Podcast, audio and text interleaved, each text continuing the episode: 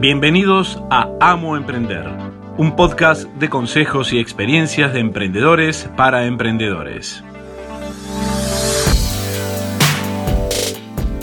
Un nuevo episodio de Amo Emprender. Mi nombre es Virginia Suárez Dratman y hoy vamos a ver si es mejor emprender solo o emprender con un socio. Creo que la respuesta es emprender, no importa con quién o sin quién, pero es empezar a hacerlo. Eh, hay muchas personas que emprenden solas eh, y a veces el, el problema de emprender solo o la dificultad es que todas las decisiones tienen que tomarlos solos. Entonces se hace como a veces bastante pesado o bastante complejo el tema de decir, bueno, todas las decisiones pasan por mí, por ende toda la responsabilidad es mía. Si yo tomo una decisión buena o mala, en, en, al final del día el resultado que yo tenga de, la, de las decisiones que haya tomado van a ser responsabilidad mía. Entonces el peso es muy grande. Y, y los que emprenden solos muchas veces piensan que tienen que saber todo. Y en realidad el emprendedor está solo, pero tiene muchos asesores. Puede contratar asesorías jurídicas, contables, de, de, de diseño, etcétera. O sea, no es necesario saber todo, al contrario, la, lo que, lo que se debe hacer es contratar gente o armar un equipo de trabajo que esté mejor capacitado que yo. Porque si uno quiere aprender todo, quiere ser experto en leyes, experto en impuestos, experto en diseño, experto en, en eh, selección de personal, eh, termina siendo bueno para nada. Como dice el dicho, el que mucho abarca, poco aprieta. El tema es centrarse en lo que nosotros somos buenos, mejorarlo eso y tener una idea general de diversos temas y que podamos contratar a los mejores en ese área, ya sean como asesores externos o ya sea como empleados. Nosotros no vamos a hacer todo. De hecho, si pensamos en grandes emprendedores, decimos, bueno, ¿cómo pueden viajar tanto, ir a tantos congresos, etcétera? Bueno, eso es en realidad porque tienen un equipo de trabajo que se dedica a otras cosas. En el caso en que querramos emprender con un, con un socio, ahí la tarea es mucho más difícil porque tenemos que buscar a alguien que nos complemente. Pensarlo como una pareja. No creo que la pareja tenga que ser un complemento de lo que a nosotros nos falta, pero en las películas generalmente tienen esa frase que dicen me completas. El socio En, en los negocios sí debería completarnos, porque si es una persona que es muy parecida a, a nosotros, eh, no estamos uniendo, o sea, vamos a ser muy buenos en un área, pero nos va a faltar eh, cosas en, otra, en otras áreas y vamos a tener que salir a cubrirlas y, y, a, y a contratar gente.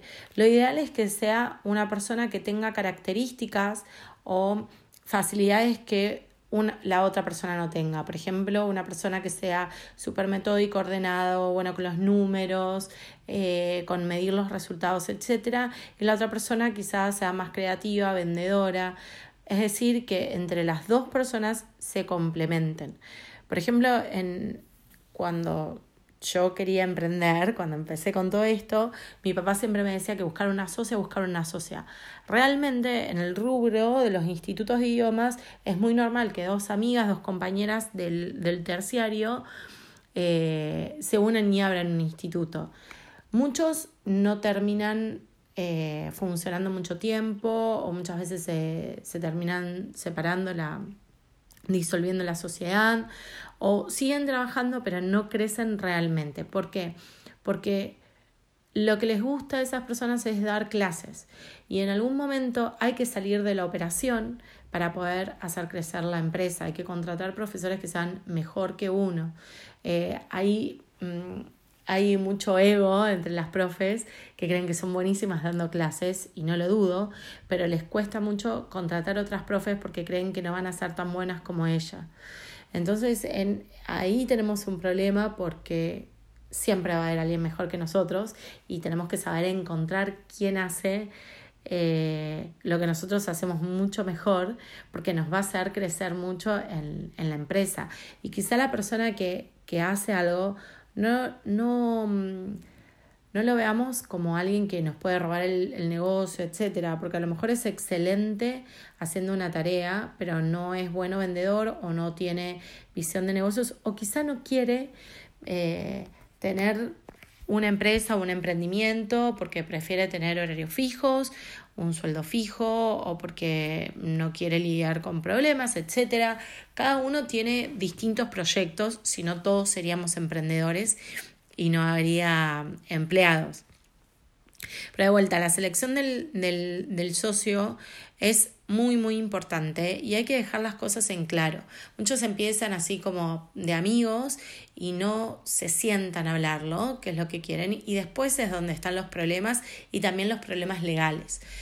Eh, si lo pensamos como una pareja, muchas parejas que se van a vivir de un día para el otro, pero si tienen un proyecto de familia, un proyecto de pareja, se sientan, lo charlan, bueno, a ver, yo quiero vivir de esta manera, yo quiero mi- vivir de tal otra, eh, quiero mandar a mis hijos, quiero que mis hijos tengan cierta educación, quiero irme de vacaciones en tal época, yo no, bueno, ver cómo eh, se arreglan todas esas diferencias.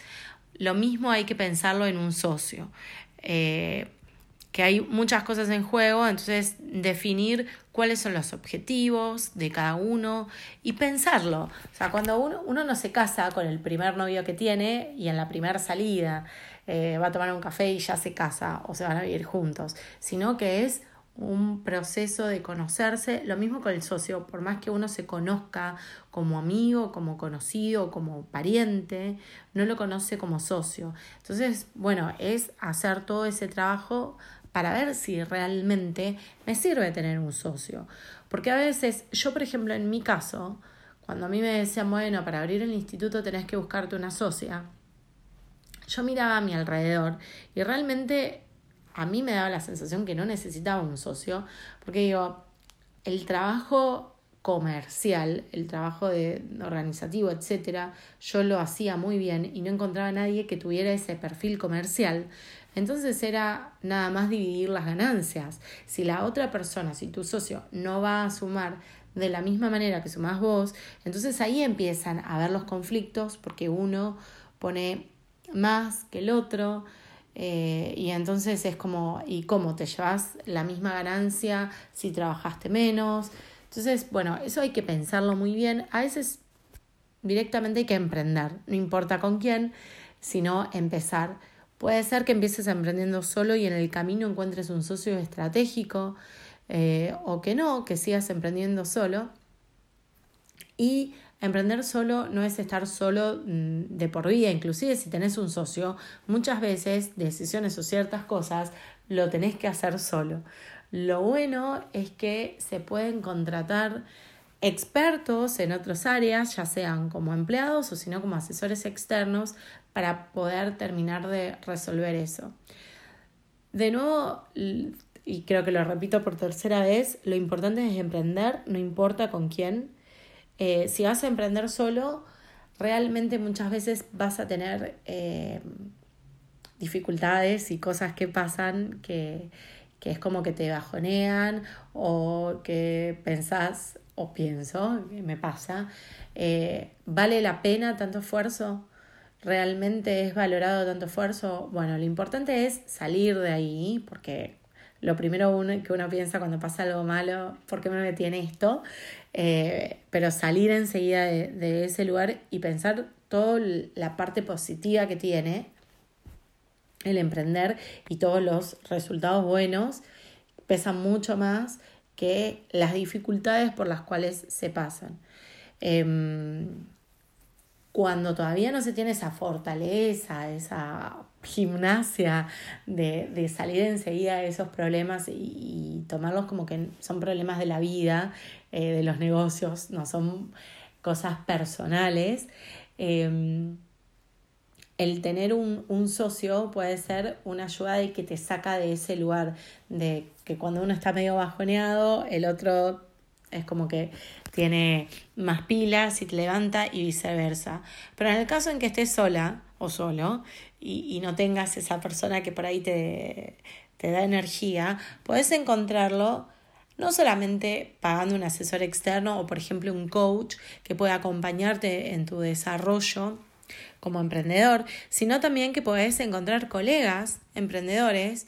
Eh, por ejemplo, la otra vez hablábamos de los grupos que hay eh, en donde son mentes brillantes que se juntan a charlar. Podés encontrar colegas, pueden ser otros emprendedores que no tienen por qué estar en tu misma área, pero gente que, si bien no son amigos, con los quienes te puedas sentar a charlar y contarle lo que te está pasando y viceversa, que cuando ellos necesiten vos estés ahí. Eh, es súper bueno, porque no es como un amigo. Muchas veces el amigo te dice todo que sí, que bueno, que va a estar bien, porque es tu amigo y no porque realmente lo crea. En vez, un emprendedor, un colega como vos, que quizá no tenga ni, nada en juego, eh, obviamente no es que te va a querer ver mal, pero te puede decir las cosas eh, desde otro punto de vista, sin miedo a quedar mal o no, o, o a perder la amistad, y, y es un apoyo incondicional, el de tener otro emprendedor que ya lo pasó eh, y que a lo mejor encontró la forma de salir de ahí. Así que bueno, no es que uno emprende totalmente solo, eh, se emprende realmente en equipo, con otra gente, con un equipo. Eh, el que emprende solo y trabaja solo eh, no es un emprendedor, es un autoempleo. Siempre hago esa, esa diferencia. El emprendedor en algún momento, aunque no quiera tener una mega empresa, yo de hecho siempre decía que no quería eh, cotizar en la bolsa, Eh, ni tener así una empresa súper grande, porque quería tener algo personalizado. De todas maneras, tengo un equipo de trabajo eh, con varias personas, más allá de, de los externos, sino que, que trabajan cotidianamente. Hay gente que, eh, que cree que emprender es emprender solo, que es tener su, su autoempleo. El emprendedor genera trabajo. El emprendedor, aunque sea un emprendimiento chico y aunque no quiera llegar a la bolsa, algo quiere crecer y quiere tener una, una continuidad en el tiempo. Y para tener esa continuidad, eso incluye contratar gente o tener asesores externos o tener proveedores externos y aumentar la cadena de, de producción y esa cadena de generar más valor. Entonces, en algún momento vas a terminar trabajando con gente, no es que vas a trabajar siempre, siempre solo. De hecho, en las grandes empresas, eh, sin pensarlo, pensarlo como emprendimiento, los gerentes también tienen que tomar sus decisiones solos, los jefes están trabajando solos, eh, no es que solamente el emprendedor está solo en el mundo, y además hay un montón de asociaciones, hay un montón de... Eh, de grupos eh, en los cuales podés incorporarte para tener esa compañía de, de otros emprendedores. Así que bueno, como repetido finalmente, es emprender, no importa con quién, sí, hacerlo de, de manera... de manera responsable. Si querés emprender con alguien, tenés que pensar bien quién o quiénes van a ser tus socios y por qué van a serlos. Y en el caso de que emprendas eh, eh, de forma solitaria, saber que hay que entrenarse en cuestiones personales, en, en, en destrezas personales, psicológicas, para tener esa fuerza en los momentos de dificultad de poder seguir adelante y poder salir, para poder también sacar al, al equipo de trabajo que tengas. Así que bueno, te agradezco mucho por haber escuchado este nuevo podcast. Te invito a que entres a la página web de Amo Emprender, amo emprender punto com. Ahí vas a encontrar recursos gratis. Registrándote solamente tenés que ingresar el, el correo electrónico. Eh, y en Instagram tenemos frases motivadoras y toda la, la información nuevita. Eh, está en las redes, está en, en Facebook como Virginia Suárez Dratman y en Instagram como arroba amoemprender. Así que eh, te agradezco mucho y te estoy, me estás escuchando en el próximo episodio. Gracias. Este fue otro episodio de Amo Emprender. No te olvides de suscribirte en iTunes o escucharnos online en doble u doble u doble u punto amo emprender punto com barra podcast.